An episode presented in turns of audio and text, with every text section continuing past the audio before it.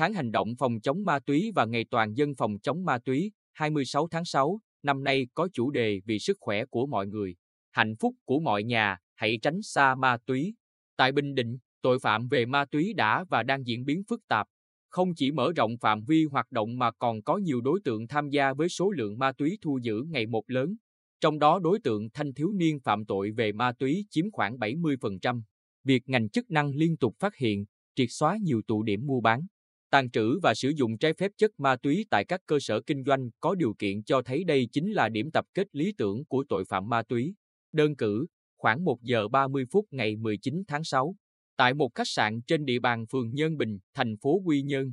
Phòng Cảnh sát điều tra tội phạm về ma túy công an tỉnh đã đột kích và bắt quả tang 20 đối tượng tại hai phòng của khách sạn này đang sử dụng ma túy. Tại hiện trường, lực lượng thu giữ 53 gam ma túy tổng hợp, qua test 19 trong số 20 đối tượng dương tính với ma túy. Trước đó, lực lượng chức năng cũng đã đồng loạt đột kích hai phòng trọ, một căn hộ chung cư, phường Quang Trung và một khách sạn tại phường Gành Ráng và phát hiện 48 đối tượng. Tiến hành test, phát hiện 32 đối tượng dương tính với ma túy, 18 nam, 14 nữ và thu giữ hơn 591 gam MDMA và 260 gam ketamin. Những vụ việc như thế này cho thấy tệ nạn ma túy đang diễn biến hết sức phức tạp. Thượng tá Lê Việt Cường, Phó trưởng phòng Cảnh sát điều tra tội phạm về ma túy Công an tỉnh cho biết, tội phạm ma túy trên địa bàn tỉnh không chỉ gia tăng về số đối tượng phạm tội mà còn gia tăng về số lượng tàn trữ. Chưa kể phương thức, thủ đoạn, hành vi cũng ngày càng tinh vi. Các đối tượng mua bán,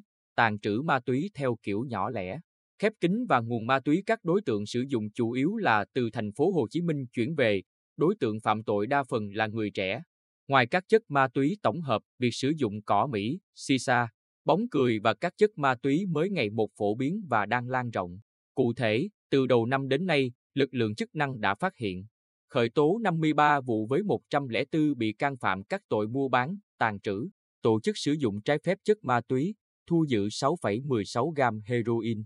hơn 1,43 kg ma túy tổng hợp, xử lý hành chính 281 đối tượng. Sau cùng kỳ tăng 20 vụ với 48 bị can, tăng 5,9 gam heroin, 1,1 kg ma túy tổng hợp, tăng 139 trường hợp bị xử lý hành chính. Đáng chú ý, ngoài các loại ma túy tổng hợp truyền thống thì hiện nay ma túy nước xoài, nước thần cũng đang xâm nhập vào tỉnh ta. Từ các vụ án ma túy mà cơ quan chức năng khám phá gần đây cho thấy, các đối tượng đều biết rõ hành vi mua bán, tàn trữ, sử dụng trái phép chất ma túy là vi phạm pháp luật nhưng vì lợi nhuận, xem thường pháp luật nên vẫn liều lĩnh. Tại phiên tòa xét xử sơ thẩm bị cáo Đỗ Thanh Lâm, sinh năm 1991, Trần Thị Hồng Quyên, sinh năm 1995 và Lê Tự Đức, sinh năm 1988, cùng ở thành phố Quy Nhơn, phạm tội tàn trữ trái phép chất ma túy ngày 24 tháng 6 cho thấy, Lâm và đồng phạm đều biết rõ về tác hại và hệ lụy của ma túy, vì cả ba bị cáo đều đã từng bị xét xử và đi tù về tội mua bán trái phép chất ma túy, song vì lợi nhuận chúng vẫn bất chấp. Vợ của bị cáo Phan Minh Đông, sinh năm 1982 ở thành phố Quy Nhơn, phạm tội trộm cắp tài sản, đã từng chia sẻ từ ngày sử dụng ma túy, anh ta khác nhiều hay cọc cằn và ăn cắp vặt. Vợ Đông nói, giờ vào tù, chỉ mong anh ấy cai được để làm lại cuộc đời. Vì hoàn cảnh gia đình cũng khó khăn, con cái còn nhỏ dài, hiện đã có 88 trong số 159 xã phường có tệ nạn ma túy. Với 1.015 người nghi và nghiện ma túy có hồ sơ quản lý, con số thực tế có thể gấp 2 đến 3 lần. Đáng lưu ý, hiện toàn tỉnh có khoảng 70% đối tượng sử dụng ma túy ở lứa tuổi thanh thiếu niên.